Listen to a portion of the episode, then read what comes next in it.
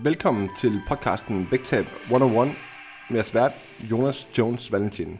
Vægttab et nul et er podcasten for dig, som gerne vil blive lidt klogere på nuancerne i vægttab og blive lidt bedre stillet til din egen kamp imod kiloene.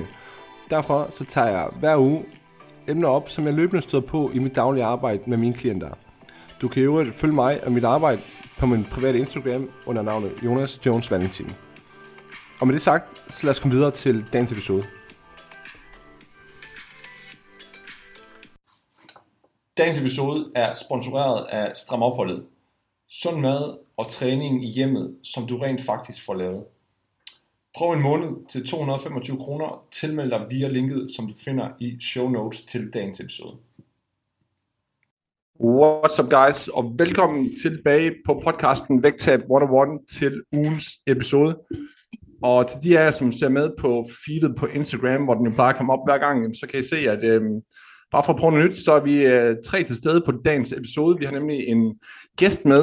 Øhm, nu hvor at Mark han er blevet forfremmet til at være medvært, så kan vi jo godt sige, at, at det faktisk er kun en enkelt gæst, vi har med i dag igen. Øhm, og det er den gode Anne-Sofie, som vi har med på, på dagens episode, som har takket jer tak til at komme og fortælle lidt om, om hendes erfaringer. Øhm, og det vi egentlig kommer til at skulle tage lidt ind i, det er den her meget interessante rejse, som Anne-Sofie har været på i forhold til at og har haft et sådan forholdsvis forstyrret øh, forhold til både mad og krop, fordi at hun har dyrket noget, noget konkurrencefitness på et højt niveau, øhm, til så at lande ude på, skal vi kalde det, den anden side, hvor det i dag er lidt mere nuanceret det hele, også den dag i dag jeg selv arbejder som både øh, som, som vanecoach øhm, og har klienter på den måde. Øhm, så før vi nu lige dykker ned i det videre program, så kan vi starte med at, at få Anne-Sofie til lige at præsentere sig selv, bare lige sige et par ord om, hvem er du, og sige hej til lytterne og sådan. Yes. Jamen hej, jeg er mega glad for at være med i podcasten her. Øhm, men jeg, mit navn er som sagt Anne-Sofie. Måske I kender mig på Instagram som Life by Annesofie. Jeg hedder Fitness by Annesofie før. Øhm, så det giver allerede god mening i forhold til min rejse. Men øhm, det er i hvert fald det, jeg hedder derinde. Og øhm, jeg er, øh, jeg glemmer altså hvor gammel jeg er. Jeg er syvogtyve år gammel. øhm, ja, øh, og bor i en lille by, eller en, ja, en lille by mellem Silkeborg og Aarhus, med min kæreste Jakob. Øh, ja, og jeg som sagt, så er jeg uddannet mig som coach her i starten af året, og har egentlig haft ret mange klienter igennem allerede, og jeg synes, det er mega fedt og mega givende at kunne give noget af det, jeg har erfaret, og nogle af mine øh, læringer igennem min rejse videre til nogen, der, der kan bruge det. Øh, så ja, det er nok sådan lidt om mig. Cool. Fedt, super fin præsentation. Så lige for at få et hurtigt indsigt og overblik i, hvem Anne-Sofie egentlig er. Øhm, og som sagt, så har vi en del på agendaen i dag, øhm, og det kommer selvfølgelig til at blive centreret omkring den, øhm, den rejse, som Anne-Sofie selv har været på. Øhm, og vi har fået en, en masse gode spørgsmål fra, fra lytterne derude, som vi har tænkt os egentlig bare at flette ind løbende, så det er ikke sådan, at vi opdeler det i forskellige segmenter. Det er bare i takt med, at der er nogle spørgsmål, som giver mening i forhold til det, som, som vi snakker om. Øhm, så kommer vi til at, også, at tage dem op, øhm, ganske som vi egentlig også plejer at gøre ofte. Ja, nu siger øhm, du også så... det her, Anne-Sofie, med, at du har, har ændret navn undervejs på Instagram, som jo faktisk beskriver din rejse meget godt. Hvor lang tid er det siden, at du sådan har dyrket konkurrencefitness, hvis man kan tillade sig at kalde det det? Kan du huske det? Jamen, jeg startede jo egentlig øhm, tilbage i to tusind og femten, var det. Det er alligevel en del år, tid, eller år tilbage ja, efterhånden. Ja. Øhm, jeg begyndte at træne sådan på, hvad skal man sige, normal plan i to tusind og tretten til fjorten stykker, øh, hvor det jo egentlig bare var for sådan at, den klassiske stram op, vægttabsagtige yeah. øh, metode, der helt i starten, hvor det var en masse cardio og ikke så meget styrketræning. Yeah. Øh, men det blev så mere og mere styrketræning, jo, jo længere der gik. Øhm, og så var det så i to tusind og femten, at en, øh, min første coach dengang, han ligesom rev fat i mig, Øh, og, og sagde til mig, at jeg havde potentiale, synes han, til at stille mm. op til fitnesskonkurrencer. Ja. Så det var faktisk ikke noget, jeg selv havde tænkt. Det var faktisk mere hans, øh, hvad skal man sige, altså at han kunne se mig i den sport, og så gav det mig noget sådan blod på tanden og ting. Mm. Og det ville jeg egentlig gerne prøve, og jeg følte også, at jeg var et sted, hvor jeg egentlig også var klar til at, at sådan tage et step op i min træning, så at sige.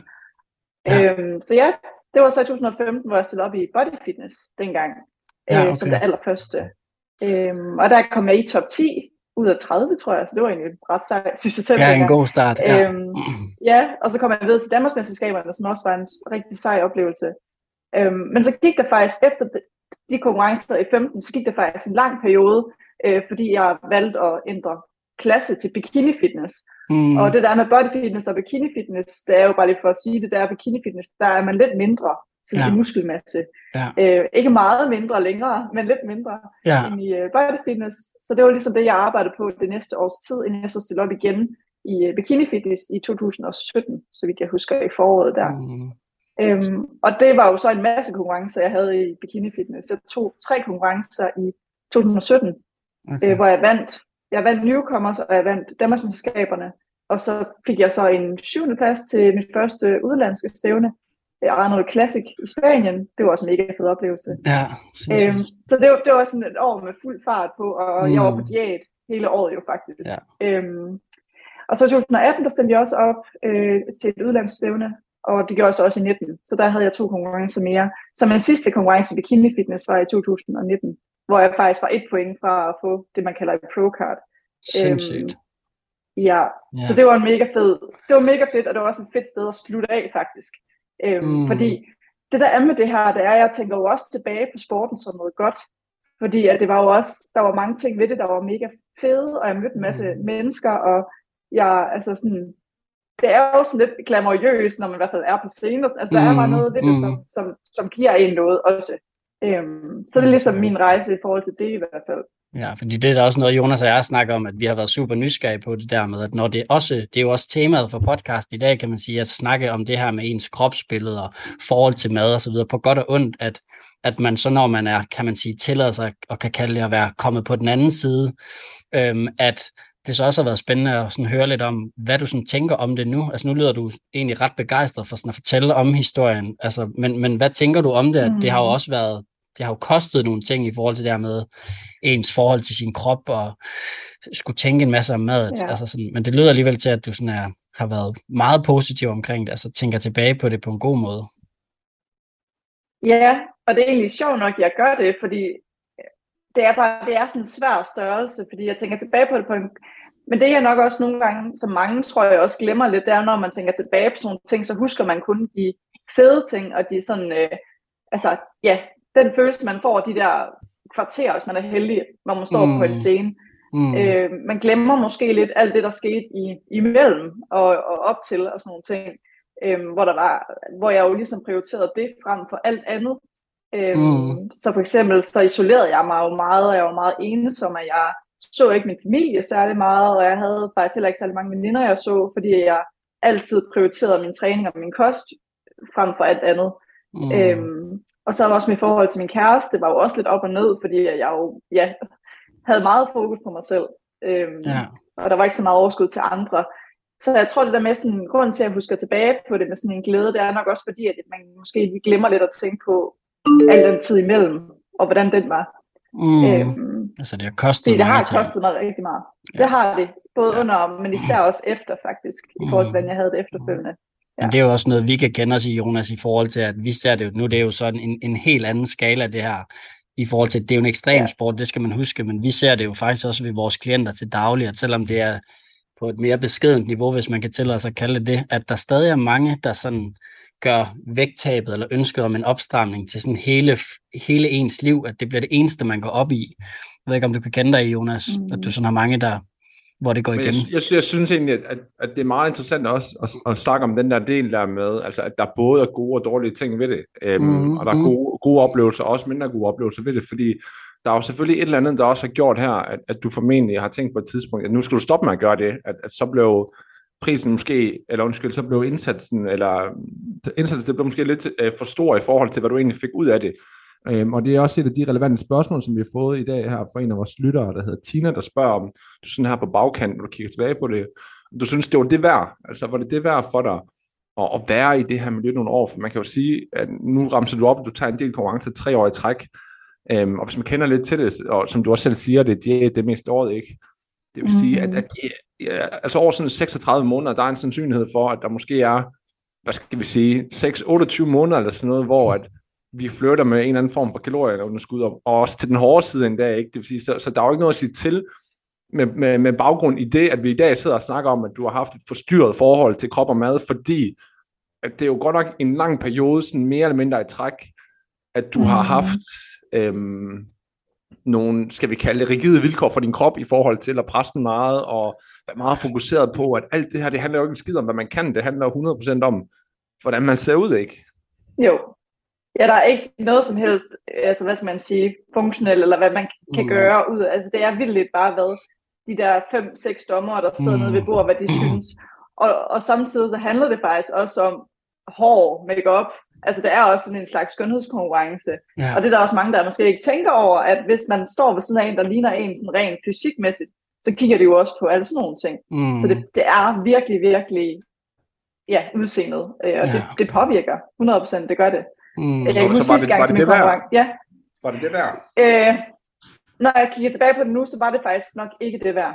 Øh, også fordi, at som sagt, alle de få minutter, man står på den scene, og alle de plastiktrofæer, jeg fik med hjem. Mm. Altså, det, det er jo ikke, det er jo, når man kigger tilbage på det, så er det jo ikke det værd i forhold til alle de år, jeg har været i det.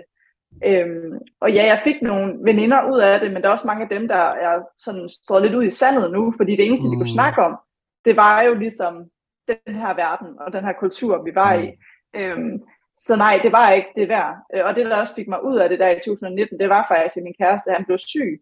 Øhm, og det var det, der faktisk gjorde, at jeg indså, at det, jeg havde gang i, det var meget, øhm, at jeg var meget inde i en boble, og at jeg ikke havde overskud til at være der for ham. Mm. Og det, sådan, et, sådan en kæreste ville jeg ikke være, og sådan en person ville jeg ikke være, som mm. prioriterer mig selv så meget, at jeg ikke engang mm. kunne være der for den, jeg havde kær. Ja. Så det var faktisk det, der fik mit mindset til at begynde at, at ligesom fokusere på nogle andre ting i mit liv. Øhm, så nej, jeg, det var ikke det værd, fordi at jeg har brugt rigtig lang tid på at komme der til at være nu.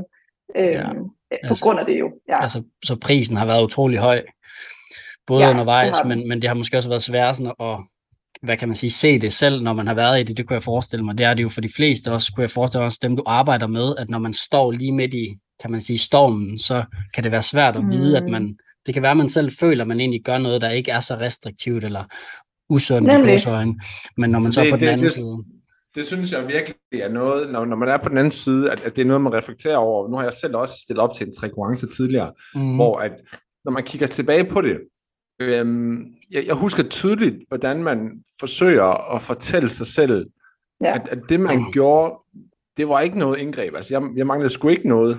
Altså, nu er det jo meget forskelligt, hvordan man tilgår de her ting her, i forhold mm. til, hvor meget man isolerer sig, og hvor meget man, hvordan man er på diæt generelt, ikke? Mm. Men øh, jeg synes, at når man nu den dag i dag følger lidt med hos diverse fitnessprofiler i dag, der stiller op, øh, så kan man godt sådan smile, skråstrege lidt, grine lidt over måske, hvordan man ligesom ser den her fortælling med, at, at man forsøger meget hårdt at fortælle omverdenen, at, at det ikke er hårdt det her, du ved. Jeg har det sgu godt, du ved. Jeg mangler sgu ikke noget, og der er sgu ikke noget, du ved. Det er bare lidt kage og undvær, og bla bla bla. Nemlig. Hvor, hvor når man så kommer på den anden side, så kan man jo godt se, at ja, du ved, nok ikke helt alligevel, du ved, selvom at man føler, at man måske gør det lidt, if you fit your macros, og kunne spise, hvad man vil-agtigt, så skulle det lige vejes, det skulle lige vejes alligevel, du ved ikke, så, så helt fleksibelt var det sgu ikke uh, um, alligevel, og det synes jeg bare er sjovt, altså, det er dog ikke noget galt i, for man kan også sige, skal man gå igennem sådan noget her, så handler det også om den fortælling, man, man giver sig selv, hvor hvis man har ondt af sig selv konstant, så bliver det også en træls diæt, hvor hvis man forsøger mm. at fortælle sig selv, ved du, det er sgu ikke så slemt det her, um, Så, så bliver det noget nemmere, så, så det, jeg, jeg bebrejder egentlig ikke, at de gør det, for jeg gør det også selv, du ved, og, og det virker i forhold til at sige mm-hmm. til sig selv, at man har det godt, fordi det er også ynkeligt at kigge på, at man brokker sig over noget, som man selv har valgt, kan man vente, når man siger, ikke? Mm. Ja, helt sikkert. Cool, har du nogle øh, yderligere spørgsmål? Fik vi rundet den af? I forhold til, om det var det værd, der tænker jeg egentlig, at vi kom fint omkring der, ja. Altså, som vi kunne kort sagt sige, at ja, hun synes ikke helt, at, at det som har været indsatsen, sat op imod, hvad hun, hvad hun har fået ud af det. Nej, så, så alligevel, så kunne jeg forestille mig, nu antager nogle ting, øhm, men det der med, at sådan har jeg selv haft det. Jeg har også haft på mange måder et, kan man sige, et forstyrret forhold til krop og, og spisning og sådan noget, hvor at, at som coach har det været noget af det mest værdifulde for mig. Øhm, ikke at jeg øhm, kan bruge øh, så meget af de værktøjer, jeg fik dengang, jeg selv fik lidt hjælp til det, men pointen er bare det der med forståelsen for det, man går igennem. Der ved jeg ikke om, om også den feeling, du sidder med, at, at det kan godt være, at det måske ikke har været prisen værd i forhold til den personlige del, men den professionelle del, kunne jeg forestille mig, har været en hjælp, når folk de sådan ligesom øh, henvender sig til dig. Er det meget på baggrund af dine egne erfaringer med det, at folk de sådan ligesom retter henvendelse til dig, når de gerne vil starte i, i forløb? Ja, der er det rigtig meget. Det er, jeg har faktisk kun oplevet folk, som har altså sådan øh, rettet, hvad skal man sige, altså sådan gerne vil have mig som coach, fordi de ligesom ved, hvad jeg har gået igennem, og hvordan jeg har taklet tingene. Så det er hundrede procent på baggrund af det, og det er også, som du også selv siger, det er virkelig en kæmpe styrke, kan jeg mærke, og at jeg selv har været igennem det, at man kan sætte sig ind i det, fordi det er svært at sætte sig ind i. Øh, ja. Det er det, hvis man ikke har prøvet det selv. Ja. Mm, det er nemt at læse om det i en bog, men det er svært. Ja. Sådan, hvad er det, man, man ligesom gennemgår af, af følelser og så videre. Netop. Mm. Cool. Ja. Yes. Jones, har du et, eller skal jeg finde et? Yes. Øh, men før vi lige hopper videre til næste spørgsmål, så kan vi lige hurtigt... En tids pause, eller hvad? Alright, så, så den anden ting, jeg egentlig godt lige kunne tænke mig, at vi dykker lidt mere, hvad hedder det, dykker lidt mere ned i nu her, det er jo, nu, nu siger du, det har taget dig en del tid her på bagkanten, og, og recover, skal vi kalde det det. Øhm, mm. Hvor mange år, du siger, det var to tusind nitten, var det ikke sådan, det var? Jo, i øh, foråret to tusind nitten var den sidste konkurrence, så det var omkring sommeren to tusind nitten, at jeg besluttede mig for at holde. På den tid var det bare en pause, jeg valgte, fordi jeg havde faktisk planer om at stille op om øh, efteråret igen det år. Mm. Øhm, men der valgte jeg så at sætte det på pause, altså u- uvidende om, at jeg senere valgte aldrig at stille op igen. Men dengang var det ligesom en pause, ja. ja okay. Godt, så det er sådan cirka tre år, der ligesom har taget ja. for dig for sådan at recover. Øhm, så for at få nogle, nogle nuancer på det, en forståelse for, hvor vi egentlig er henne, jamen, hvor lang tid har det taget dig at oparbejde, oparbejde det her forstyrret øhm, forhold til både mad og krop så, fordi da du indleder det med at træne, skal vi kalde det bare almindeligt tilbage i, var det, var det i to tusind tretten eller hvad? Øhm, ja, tretten fjorten stykker, ja. ja. Havde du noget forstyrret forhold til noget der, eller hvad? Eller er det noget, du simpelthen har opbygget øh, gennem det her fitness game, eller, eller havde du noget inden også, eller hvad? Bare for at lytterne kan få en forståelse for, hvad er, det, der, hvad, hvad er det, der har taget tre år, og vi kommer fra? Ja, for det første, så er det også meget vigtigt for mig sådan at snakke lidt om, at det, for mig er det ikke kun det der med at stille op, der har påvirket mig. Så det er egentlig fint nok, at du sådan spørger ind til det, fordi mm. der er sådan mange facetter i det. Mm. Øh, først og fremmest så havde jeg en, altså jeg har haft en rigtig god barndom, men jeg blev også mobbet rigtig meget i folkeskolen. Øhm, jeg blev faktisk mobbet ret groft i cirka tre år i min folkeskole, og så fik jeg en kæreste, som var sindssygt, hvad skal man sige, øhm, giftig, kan man godt kalde ham. Mm. Øh, og ham var jeg sammen med hele min ungdom, og han var ligesom også god til at sige til mig, hvis han synes, jeg havde taget på. Øhm, Så faktisk hele min barndom har jeg opvokset et rigtig god familie, hvor vi har haft meget naturligt forhold til mad og krop og sådan nogle ting. Men det har så været i folkeskolen, og dengang jeg fik ham her kæresten, det påvirker mig også rigtig meget. Øhm, men jeg kan huske, dengang jeg begyndte at træne, så var det faktisk også fordi min kæreste, dengang min ekskæreste nu, han også nævnte, at han synes, jeg skulle tabe mig.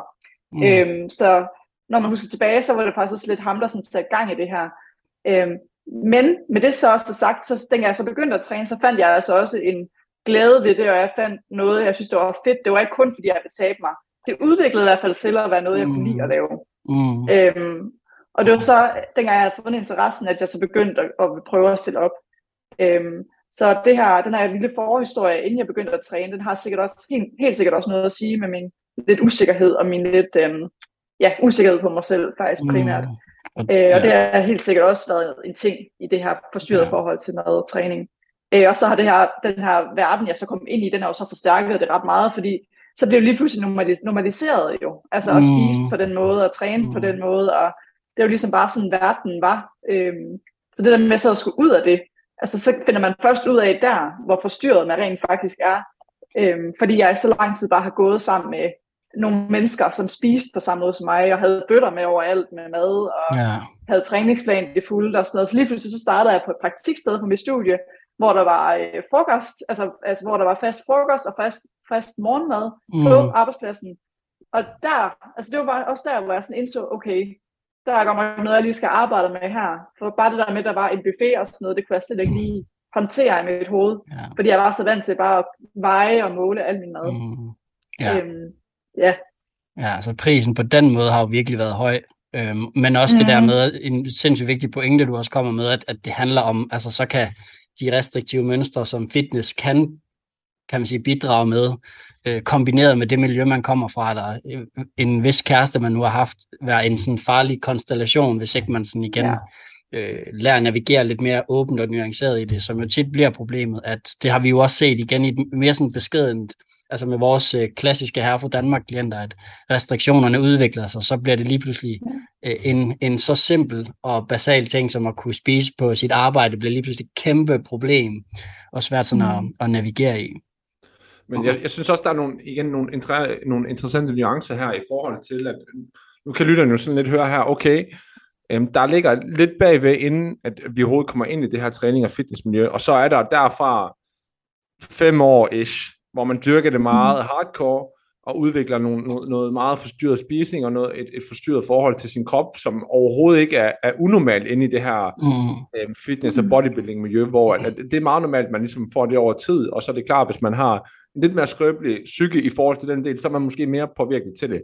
Men min pointe her er egentlig bare, at øhm, når det nu har taget dig tre år, sådan, når vi kommer for den her del her, øhm, så er der også mange derude, der nok kan spejle sig i det, selvom at de ikke stiller op til fitnesskonkurrencer.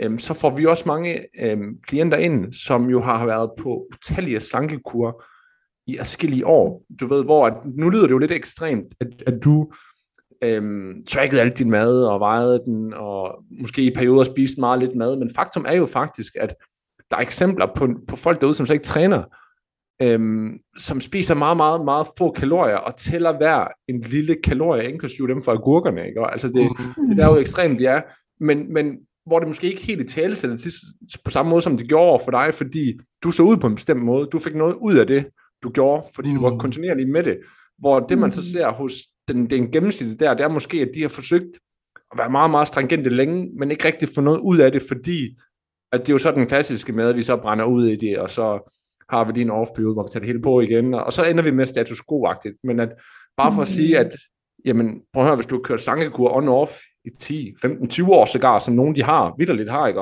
Mm. Så tager det ikke bare lige seks måneders forløb, sure. Og så er du bare kureret. Altså, det gør det bare ikke. Mm-hmm. True, og jeg tror, også, jeg tror også, det er en vigtig nuance, det der med, at, at nu, nu har I jo begge erfaring med konkurrencer, at det er jo også en ekstrem sport, så, så, så i den kontekst kan man nok ikke komme udenom at skulle gøre tingene på en helt bestemt måde, men det er vigtigt at tage med for dem, der lytter med, som jo slet, slet størstedelen af dem, der lytter til vores podcast, er jo ikke konkurrenceatleter, det er herre og fru Hakkebøf, øhm, at, at netop som Jonas siger, det er jo en helt anden skala, men pointen med, og det er da egentlig det der tanken, vi lige opsummerer, at bruger man tyve år på at opbygge nogle rutiner, nogle vaner, nogle restriktive mønstre, så tager det tid at arbejde med. Altså man har ikke bare tryllet det væk på, på tre måneder. Nemlig. Tjek. Jones, spørgsmål. Har du nogen, der passer på emnet her? Jeg kigger lige, hvad jeg har. Det kan også være, at du har nogen, Sofie. Ja. Altså jeg havde jo det spørgsmål med i forhold til, hvornår jeg, jeg vidste, at jeg havde et forstyrret forhold til mad og træning. Og det ja. tror jeg også, jeg fik svaret på. Det var jo primært det her med, at, altså, at min kæreste han blev syg. Og det var faktisk primært det, der måske fik mig til sådan at få øjnene op for, øhm, hvor, hvor meget jeg egentlig havde levet i en boble. Altså sådan, jeg tror, jeg fik lidt øjnene op for, at det, jeg havde gang i, nok ikke var det, jeg ville. Fordi jeg nok også fik øjnene op for, at jeg gerne vil være et, en god kæreste, en god veninde. Jeg vil gerne være... Jeg vil gerne være mere end min krop, fordi på det tidspunkt, så var jeg decideret min krop. Det var ligesom mm. det, der var min, min, min identitet, og det var nok der, jeg sådan fik øjne op for, at hey, jeg er så andet end, end det her. Jeg vil også gerne være en god kæreste. Mm. Øhm, mm. Så det var nok det, der faktisk fik mig til at indse, hvor meget jeg egentlig havde låst mig selv fast i sit mønster, som jo ikke var, altså som egentlig var forstyrret. Ja, da, da, du, da du sådan var i det, altså kan du, øh, altså sådan, vidste du godt, at du øh, var sådan restriktiv på mange måder? Altså var det en fornemmelse, der sad i dig? Eller var det først ja, bagefter? Det faktisk, ja, altså jeg tror faktisk et helt halvt år inden det her, så har jeg faktisk følt, at jeg levede lidt i øh, fornægtelse. Altså sådan, også okay. på mine sociale medier, at jeg ligesom udgav mig for noget, som jeg faktisk inderst inden ikke helt følte mig som. Ja. Altså at jeg udgav mig ligesom, at, øh, at Jonas har snakket om det der med sådan, at at udgive mig for, at alt det kørte, og jeg havde det egentlig godt med det, og jeg kunne spise, hvad jeg ville, og fordi jeg trackede, altså jeg kunne få plads til alting i løbet af en dag, men sådan inderst inden, så havde jeg det bare ikke godt med det.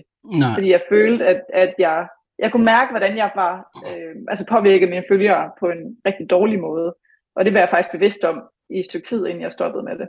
Mm. Ja. ja, godt eksempel. Godt eksempel. Det er jo faktisk, det er meget interessant selvindsigt, det der med, at, mm. at sindssygt.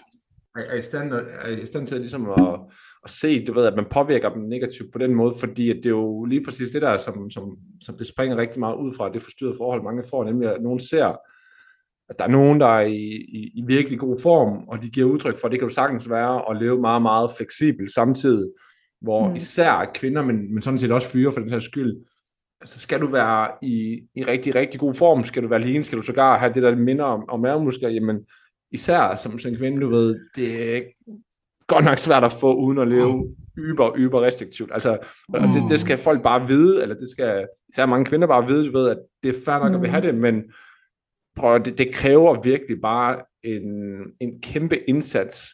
Øhm, og jeg havde faktisk snakket med, med en klient forleden, som, som blev ved med at sende mig nogle billeder af nogle Instagram-tøser, som hun godt tænkte sig at se ud som, øhm, og som, som selv, du ved, er, er en fin og flot form, hvor vi også bare tog dialogen omkring, jamen prøv at høre, øhm, vi har hele tiden arbejdet hen imod et fornuftigt vægttab, som vi gerne vil kunne holde på den anden side. Det er helt fair, hvis du gerne vil ned og prøve at have synlige mavemuskler, for at finde ud af, om græsset er grønnere på den anden side. Det kan jeg godt afsløre, det er det ikke.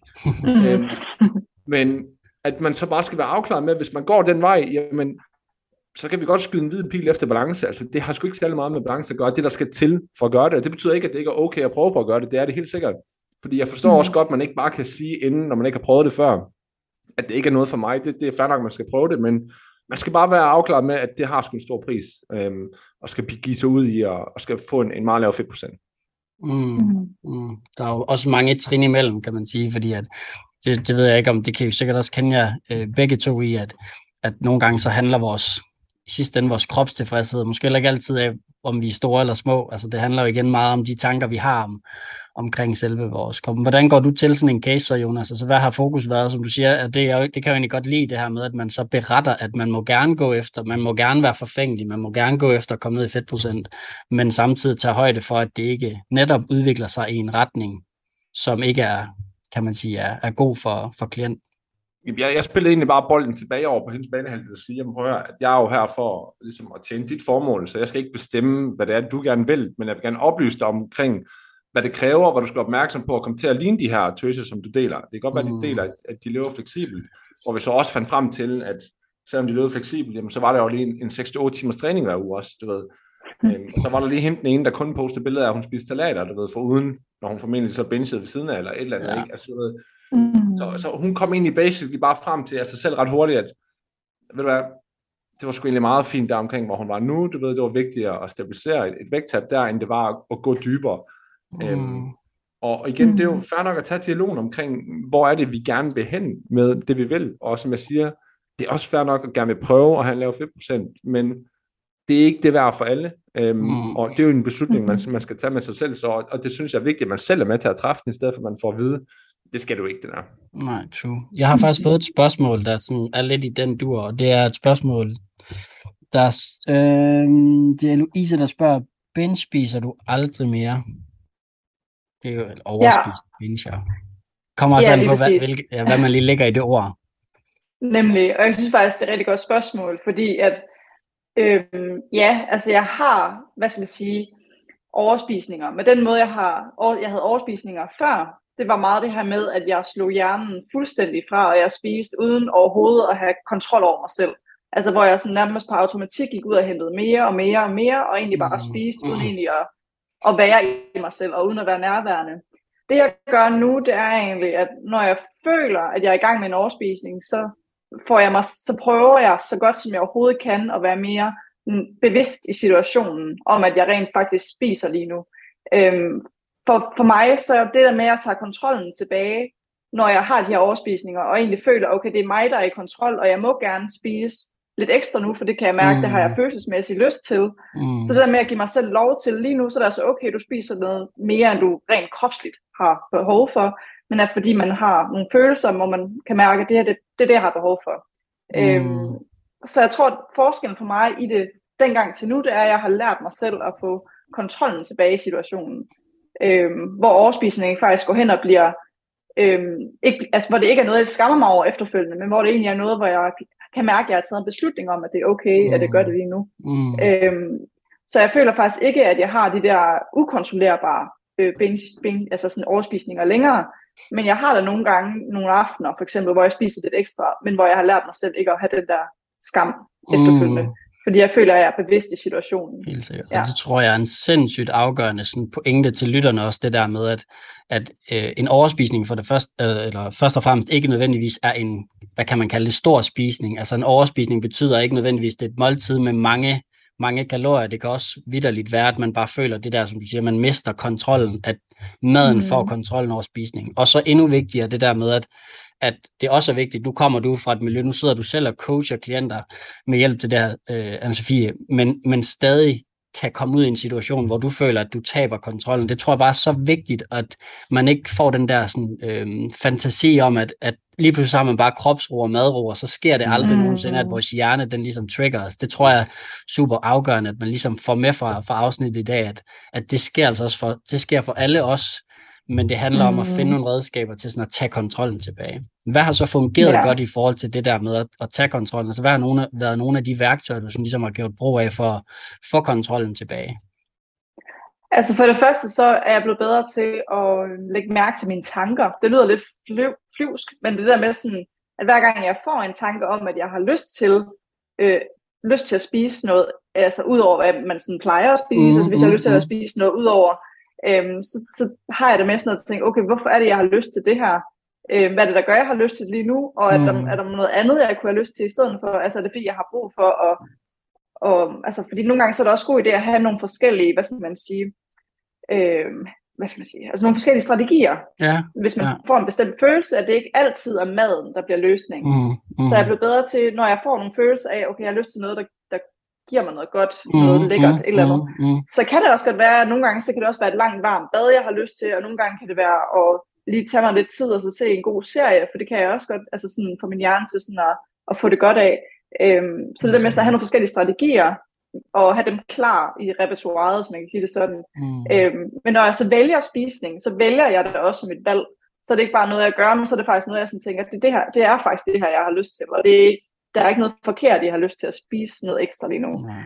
Øhm, så jeg tror, det er meget det der med at, at tage mig selv i tanken, inden jeg begynder. Mm. Og det er mega svært, men hvis man sådan bliver ved med konsekvent og, og, og være mere bevidst i situationen, så tror jeg mm. i hvert fald, det er i hvert fald det, jeg selv har oplevet.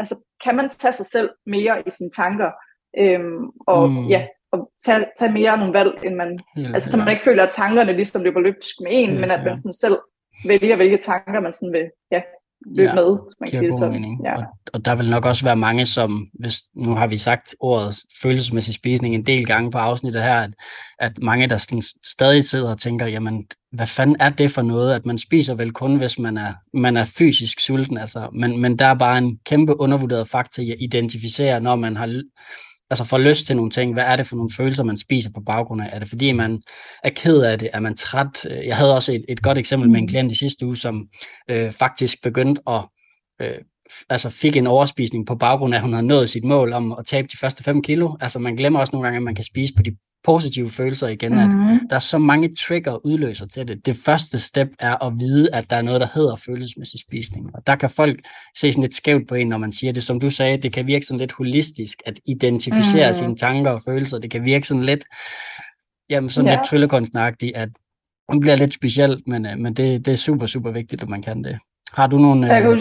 Ja. ja, nej, jeg kom bare. Det var bare, jeg kan huske, Anna Gorman, dengang jeg tog uddannelsen, hun snakkede også om det med effektiv følelsesmæssig spisning. Altså det der med, at følelsesmæssig spisning ikke altid er ueffektivt, men det faktisk også kan være effektivt i nogle mm. situationer, mm. hvis man er bevidst, bevidst i det. Ja. Helt sikkert. Ja, fordi man må gerne spise på følelser. Det vigtige er nok bare, at man tager kontrollen, forsøger at arbejde med at have kontrollen, så det ikke udvikler sig til endnu en, en, en overspisning og endnu en overspisning. Nemlig. Og så også har nogle andre strategier, man kan hive fat i, hvis ja. det er. Altså hvor man kan mærke efter, om det er noget andet, man har lyst til end mad. Ja. Check. Lige præcis. Har du nogle pointer, Jonas? Nu har vi nu nu, nu vi talt lidt om det her med, du ved, komme ud på den anden side og så videre. Og hvad fanden ja. betyder det egentlig? Øhm, Men en, en, en ting, som, som jeg er sikker på, at der er mange, der er nysgerrige på derude, øhm, og det er også noget, som, som vi selv arbejder med på daglig basis, det er det der med tilgængelighed. Så når man er ude på den anden side, og man har fået madro og kropsro og alt det der, de der fine udtryk, jamen betyder det så, at man bare kan have Instagrams flotteste slægtskab stående, og så går man bare lige ud og tager to stykker, og så lukker man bare skabet igen, og så er det bare det? Eller, eller hvor er man hen i den proces? At det er jo også en mega lang proces. Altså sådan, det er virkelig også, at fordi i starten, når, i starten af den her proces, øhm, så har man jo haft så mange, rest, altså, så mange regler for sig selv, og man har været så, man har været så meget i afsavn, så det føles bare som om, nu skal man bare spise alt, hvad der findes i hele verden. Og masser af det, altså man føler jo nærmest, at maden får kontrol over en i en periode. Og det, det kan jeg huske, den periode var rigtig svær for mig i starten, fordi jeg tog jo rigtig meget på i vægt. Øhm, nu prøvede jeg at lade være med at veje mig dengang, men jeg tog, altså, jeg tog rigtig meget på i starten. Mm. Og det er jo klart, når man ligesom får lov til bare at spise alt, hvad man vil. Øhm, men det, der så skete med mig, altså sådan langsomt i løbet af den her tid, det var, at jo mere jeg spiste de her madvarer, jo mere normale blev de. Altså mm. jo mindre, altså fordi førhen, der var alle de her madvarer, de var på et meget højt piedestal i min hjerne, at de her madvarer, de var lidt forbudte, og de var mm. lidt øh, spændende og sådan noget. Jo, men jo mere jeg fik dem ind i min hverdag, og jo mere jeg spiste, jo mere ligegyldige, skulle jeg til at sige, blev de. Mm. Og jo mere sådan, altså jo mere blev de bare til en madvare for mig, end at det blev til et eller andet vildt lækkert. Øhm, men, selvfølgelig har jeg stadig ikke madvarer, jeg elsker at spise og nyder ekstra meget, men mad blev lige pludselig ikke så spændende for mig længere, som det var mm. førhen og under og i starten af min rejse. Mm. Øhm, og så lige så langsomt, så min krop den stabiliserede sig jo også rent vægtmæssigt, ja. Fordi jeg lige så langsomt ikke spiste lige så meget, som jeg gjorde i starten. Og det er også det, der er så mange, der frygter. Altså der er så mange, der frygter det der kontroltab i starten af sådan en recovery-rejse. Og det forstår jeg virkelig godt, fordi de fleste vil tage på i starten. Mm. Øhm, men det eneste, jeg kan sige med min personlige erfaring, det er altså, at jeg, min, min krop fandt sit, sådan, øh, hvad skal man sige, det gode punkt senere hen. Mm, mm, og lige nu, lige nu har jeg været vægtstabil. Ikke at jeg vejer mig, men det kan jeg se på min krop, at jeg har været stabil i rigtig, meget, rigtig lang tid. Øhm, men, men, men for der, mig, der, der, der kom... Ja. Der, der, der, der er sådan en, to interessante ting, som jeg også gerne vil gribe fat i der. Øhm, og det første der er jo, nu siger du i starten, at det er recovery og så videre, og du kunne spise alt, og du kunne gøre det lige pludselig i de mængder, du har lyst til og så videre. Betød det så, at du også havde alt tilgængeligt? Så at du siger, ved du hvad, nu er jeg ude af det der, så... Nu, de ting, jeg virkelig, virkelig har lyst til, og dem, som jeg har cravet altid, og, og man har jo craving, som man inde i, inde i det fitness game der, gjorde du sådan en dyd ud af, at, at det skulle være tilgængeligt for dig, fordi der var, der var mange, du ved, som, de har de der, skal vi kalde en måde drømme om, at du ved, at man bare kan have alt det, man gerne vil have, har allermest lyst til stående, og så kan man styre det alligevel, eller har du stadigvæk mm. benyttet det som et værktøj, altså nu snakker vi om tilgængelighed sidste uge her på podcasten, ja. Du ved, hvor at, mm.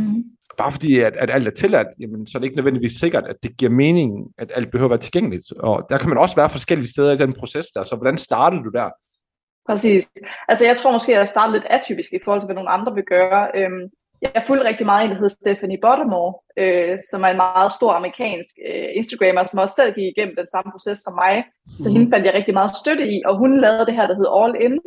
Øhm, det var den måde, hun gjorde det på, hvor hun ligesom spiste alt det, hun havde lyst til i starten. Og det er en mm. metode, som mange ville synes, der var ubehagelig og farlig og sådan noget. Men det kunne jeg mærke, det var også noget, der passede på mig faktisk. At jeg havde, jeg havde bare brug for ikke at have nogen som helst øhm, regler, så at sige, og bare spise lige, hvad jeg havde lyst til. Øhm, og så i forhold til tilgængelighed.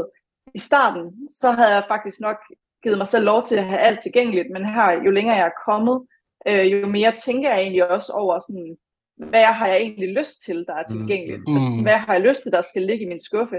Fordi hvis jeg har et eller andet, for eksempel et eller andet i min skuffe, som jeg reelt set ikke sådan helt synes, der er så lækkert, mm. så ved jeg bare, at jeg kommer til at spise af det alligevel, for eksempel. Ja, fordi jeg ja. er bare et menneske. Altså man går jo og spiser af det, der er tilgængeligt. Øhm, så på den måde, så tror jeg måske, jeg er blevet mere bevidst om, hvad jeg fylder i min skuffe, kan man sige. Og det, og det synes jeg også, det synes jeg virkelig bare er aktuelt, vi ligesom har sagt her, at selvom at man ja. har opnået en eller anden form for kropsro, eller, eller, eller, eller madro, for den sags skyld, at øhm, det betyder ikke, at, at man bare skal lægge en masse fælder ud for sig selv hele tiden. Det betyder at stadigvæk, at man skal tænke over, at der kan stadigvæk godt være en eftermiddag, hvor du har sat i kø på vej hjem, og du er pisse træt, og der er en lortedag på arbejdet, hvor du kommer hjem. Du sagtens stadigvæk bare kan æde, hvad end der er tilgængeligt. Mm. Så, så derfor også, selvom at man er nået dertil, hvor man opnår kropsro og madro, at, øhm, så behøver man ikke og tro, at, at man skal have alt tilgængeligt hele tiden. Altså, det, det er måske bare virkelig det, der er budskabet, for det tror jeg godt, at mange, mm. som har som sådan et lille mål, at jeg kan bare have alt stående i hele verden, og så kan jeg bare styre det med hård hånd. Mm. Ja. ja, det kan lidt godt op. Være lidt sådan en romantisk idé, at så har man bare øh, ti slikposer stående åben oven i købet, og så kan man bare komme hjem, og man er så afslappet i det, at man falder ikke i. Man går ud og vælger frugt, frugtskålen man i stedet kigger, for. Man at, kigger bare lige på det, hva'? Ja.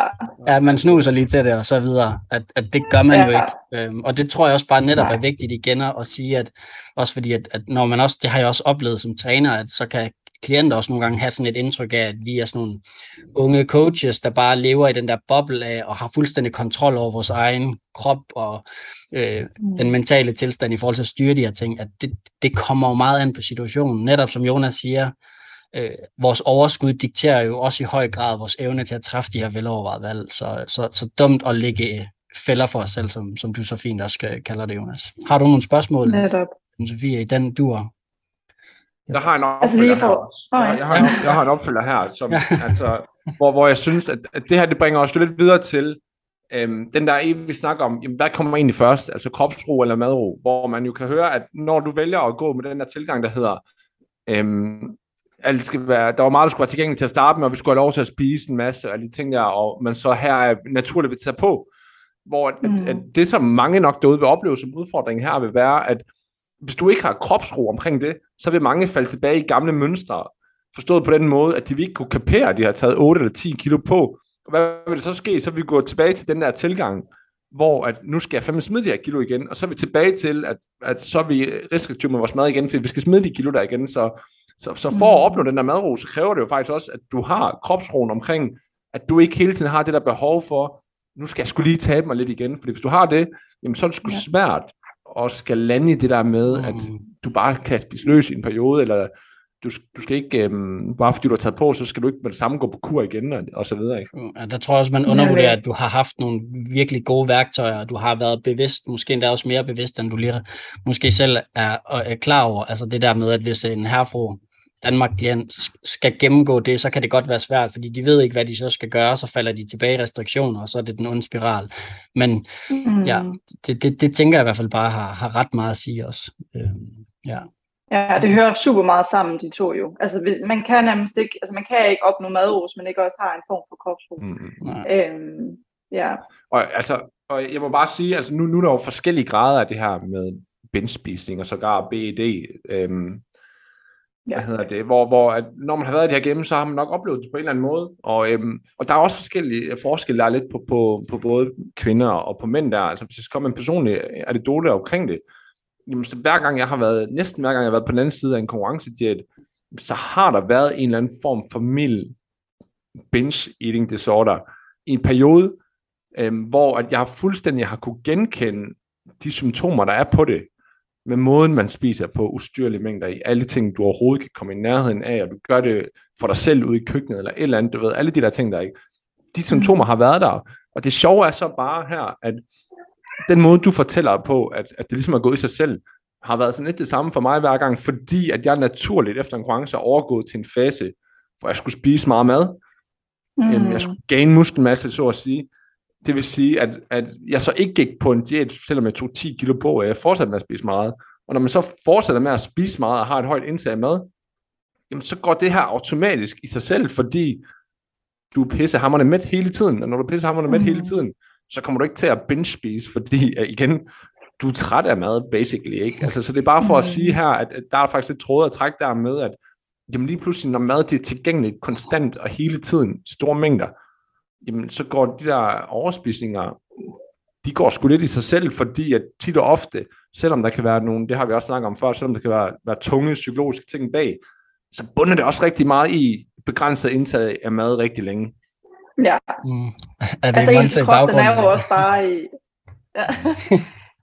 Altså ens krop, den er jo også bare så mega afmagret til sidst, og den er jo også bare sådan, den higer jo efter mad. Altså det er jo sådan... Der er mange processer i min krop dengang, der også var gået i stå jo, fordi at jeg ikke havde, altså jeg har levet så lang tid i underskud, altså jeg havde ikke min menstruation, og min krop, jeg var hele tiden syg, og jeg havde udslæt, og jeg, der var en masse med min krop, så jeg havde jo også bare brug for, altså jeg kunne mærke, at jeg bare havde brug for at komme op i, på et niveau, hvor jeg ligesom havde en krop, der fungerede. Mm. Så for mig var det faktisk også sådan helt, bund, altså helt grundlæggende nødvendigt, at jeg tog på faktisk, dengang jeg startede. Mm, ja. Jeg har et spørgsmål, jeg har fået her, Anne-Sofie. Øhm, først der vil jeg bare lige knytte en kommentar til det, og det er, nu sidder vi alle her, coach og klienter, og pointen er bare, at der er nogle forskellige grader af det her med, at enten så bruger man kostplaner, eller så bruger man blød vanecoaching, og så er der en masse trin imellem. Men jeg har fået et spørgsmål her øhm, fra Janne, der spørger, spiser du jævnfør noget koncept nu her? Øh, om du sådan gør noget, altså bruger du nogle forskellige virkemidler og værktøjer til sådan at holde styr på, at du får det, du skal, eller er det bare sådan, hvad kan man kalde det, intuitivt? Selvom jeg hader at bruge det ord. ja, ja, det gør jeg bare så slet. øhm, men jeg tror, altså jeg, jeg, spiser, altså jeg spiser egentlig bare efter, hvad jeg... Øh, altså sulten, mæthed, og så også selvfølgelig også lidt nydelse, når jeg har lyst til et eller andet. Mm. Men jeg tror også bare, at jeg har så mange, hvad skal man sige, altså ting fra dengang jeg var i det her miljø, som måske også sådan lidt præger den måde, jeg vælger min mad på. Øhm, det her med, at jeg sådan forsøger at få noget protein i løbet af dagen, og sådan nogle ting. Øhm, og, og det er jo heller ikke en dårlig ting, kan man sige, fordi mm. det er jo også det, der gør en, man er lidt mere midt i løbet af dagen, og sådan nogle ting. Mm. Øhm, men nej, jeg spiser, som sådan spiser jeg ikke efter noget bestemt, øh, og jeg tracker heller ikke noget som helst. Øhm, okay. ja. Nej, ja. Så sådan en sund refleksion, hvis man kan tillade sig at kalde det det, at du tænker over at få den næring, du skal, du skal have lidt proteiner, og du skal have lidt kulhydrater og lidt fedt og så videre, men ikke noget, du sådan bruger til sådan at, hvad hedder det, skabe noget overblik. Nej. Nej. Men også det her med, sådan, altså, førhen der kunne jeg aldrig nogensinde få mig selv til at spise et måltid uden kød, for eksempel, altså uden sådan en decideret proteinkilde, hvor nu der kan jeg sagtens spise et vegetarisk måltid, eller spise en morgenmad, hvor der ikke er skyer, eller proteinpulver, eller ja. Sådan noget. Øhm, det har taget mig lang tid at nå til der, dertil, faktisk, fordi jeg ligesom havde lidt en gammel madregel om, at jeg skulle have protein til alt. Øhm, ja. Så det er sådan en ting, jeg har lagt mærke til på det seneste, at, at det første nu her, jeg kan spise ja. På den måde, ja. Fitness er jo for mange lige med proteiner i alt. Ja, altså, ja. i alt, ja. ja. I overdrevet grad, ikke? Og det er jo ja. Lidt fjollet også, ikke? Fordi at vi har jo brug for det, hvis du gerne vil bygge nogle muller, ikke? Helt sikkert. Mm. Men, men ellers, så er det jo ikke, fordi vi har brug for det i ekstreme mængder. Altså, nej. De generelle anbefalinger er jo forholdsvis lave, ikke? Og dem imødekommer ja. De fleste også. Og så er det klart, så har det måske nogle, nogle fine effekter i forhold til vægttab, hvor man skal holde sig lidt øh, mere med det og mm. alle de ting der, men Men et eller andet sted, så ja, det er sgu meget hype, du ved. Det er også bare mm. at slappe et stort proteinmark på alle produkter, så, ja, så hælder ja. Det jo bare, ikke? Altså. Ja, men, men det tror jeg også er netop en vigtig nuance, at, at de her klassiske regler med to gram per kilo kropsvægt, altså det gælder jo for dem, som er virkelig seriøse med styrketræningen. Øh, men, men ellers, som du siger, Jonas, så jeg tror endda, Sundhedsstyrelsens anbefaling er en komma to gram, hvis bare du er lettere fysisk aktiv. Det er jo ja. Relativt nemt at få ind, hvis du bare får lidt protein i de store måltider. Så. Ja. Er det katten i baggrunden? Det er katten. Jeg overvejer lige, at jeg skal lukke ham ud. Nå, jeg gør, det gør jeg, jeg gør det. Jeg kan lige se, om jeg har det sidste her, vi kan tage med, eller om vi lige skal lave en afrunding. Hvad fandt du den af, den er her? Ja, jeg tror, at dem, jeg har, har været omkring. Jeg tror lige, jeg har været på lige en pointe, jeg tænker, ja. Jeg gerne lige vil sige her til sidst, hvis der er. Ja. I forhold til det der med sådan... I hvert fald noget, der har hjulpet mig rigtig meget i forhold til at opnå, opnå mere kropsro, det er også det her med, at det, som jeg har ligesom baseret mit værd på førhen, og min succes på, det har været meget altså track af mine skridt, track af min træning, track af det, jeg spiste, og ja, tracking af alt, hvad jeg kunne sætte nogle tal på. Mm. Øhm, hvor jeg har i, i den her periode, der har jeg været meget bevidst om at arbejde med, hvad for nogle nye målestokke vil jeg have? Altså, hvad for nogle parametre vil jeg måle min succes og mit værd på, som mm. ikke har at gøre med min krop, men mere har at gøre med, okay, jeg vil gerne være en god kæreste, jeg vil gerne være der mere for mine veninder, og så sætte nogle sådan små ting, okay, har jeg gjort noget godt i dag for mine veninder, mm. for eksempel, hvad har jeg, har jeg skrevet en sms til en, har jeg sådan, og så prøvet at rose mig selv for de ting også, så det mm. ikke altid kun bliver noget kropsligt, som mm. er et succesparametre. Øhm, ja, så det er sådan, det er faktisk noget, jeg, jeg gør meget i, øhm, og prøver at huske på, hvad har jeg gjort i dag, som, ja. Ja, det er en sindssygt god pointe, og jeg kan også forestille mig, at jo mere du sådan har vandet den del, jo mere sådan gror det også på dig. Det er også noget, der kræver øvelse, at man netop skal flytte fokus mm. fra, fra det andet, som bliver meget data på vægt og centimetermål, og ja. Er blevet stærkere, hvor at, at det andet kræver også super meget øvelse. Det er noget, du har brugt tid på, men det, mm. men det tror jeg er en god pointe, at man måler det på andet, helt sikkert. Ja, altså jeg har sådan, i hvert fald sådan en øh, lille ritual, jeg laver nu, hvor jeg altid altså sådan om aftenen skriver jeg ned, hvad jeg har lært af nye ting i dag, eller hvad der har givet mig energi i dag. Øhm, altså sådan, at jeg skriver nogle ting ned, som der har givet mig noget, som ikke er noget med min, min krop, kan man sige. Mm, noget, øh, ja, ja. Flytte fokus. Det hjælper i hvert fald mig rigtig meget med at få ja. Fokus. Ja, men det nemlig. Tror jeg, du har ret i, at jo mere du sådan kropstjekker og analyserer din egen krop, jo flere fejl, potentielle fejl, finder man ja. Jo nok også. Helt sikkert. Ja, ja. Har du noget, Jonas? Nej, men jeg tænker egentlig bare, en, en god måde, og, og vi kunne runde af på, det var sådan lige, at, at hvis, hvis der nu var en derude, der sidder og tænker, at, at hun er sgu træt af konstant, og skal stresse så meget over det mad der, og også over vægttab konstant, og du skulle give hende et, et enkelt rigtig godt råd til, hvor skulle hun starte henne i forhold til at komme i gang med en proces hen omkring øhm, ikke at lade mad dominere så meget i livet, og måske også en begyndende proces hen imod at skulle finde lidt mere kropsro. Øhm, det er selvfølgelig et, et, et tricky og åbent spørgsmål, mm. men, men hvis du nu skulle give et godt råd ud der, hvad skulle det så være? Ja, og det er et rigtig godt spørgsmål, men det er altså sådan, jeg tror sgu ikke helt, jeg kan gøre det sådan med en sætning. Nej, det behøver du heller ikke. Men, men jeg synes i hvert fald, det jeg synes, der er rigtig relevant at, sådan, at snakke ind i, det er også, hvad, hvad er det for nogle dele af ens, hvad skal man sige, spiseadfærd, som der er vigtigst at arbejde med. Fordi der er simpelthen så mange i forhold til det der med, med forhold til mad for eksempel, det kan se så forskelligt ud fra, fra menneske til menneske, hvor, hvor problemet ja. ligger henne. Mm. Så det der med at få identificeret, hvor problemet ligger, om det er noget med følelsesmæssig spisning, eller om det er noget med ja, tilgængelighed, eller om det er mm. noget med, at de har en meget kaotisk måde at spise på, under, underspisning, overspisning. Ja. Altså der er mange forskellige nuancer i det, så det der med at finde mm. frem til, hvor er problemet sådan helt i bund og grund, og så arbejde derudfra. Øhm, mm. Så altså, det er nok sådan lidt mit svar, mm. det der med sådan at finde helt ind i kernen af, hvad problemet er. Ja. Det kan føles meget, meget stort, når det har med mad at gøre, for det, det kan jo fylde. Ja. Jeg havde en klient, hvor, som sagde, jeg havde en klient, som sagde, hun, at tanker om mad, det fyldte firs procent af hendes tanker ja. om dagen. Precis. Altså det er jo klart, altså, hvis man så ikke finder ud af, hvad er det, jeg kan gøre helt konkret.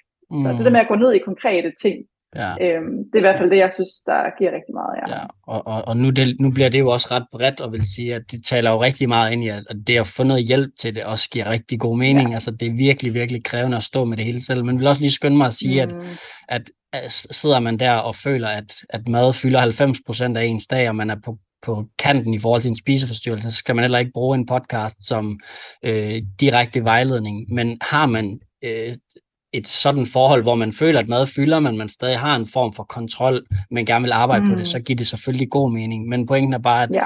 at, øh, at det er også vigtigt lige at få den nuance på, hvor restriktivt et forhold man har til sin øh, mad, i forhold til, at man skal tage de her råd for, for gode varer sådan på, på en podcast. Ja. Hvad siger du, Jonas?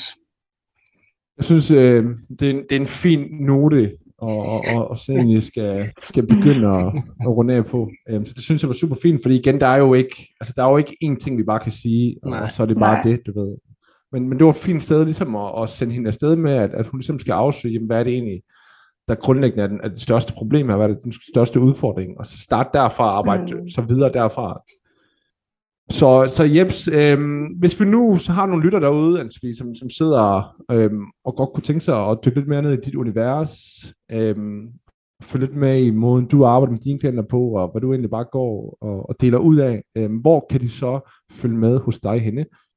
Altså jeg har jo min hjemmeside, hvis man sådan vil høre lidt mere ind i, hvad jeg kan hjælpe med, og det er jo bare anne sophie helvind punktum d k.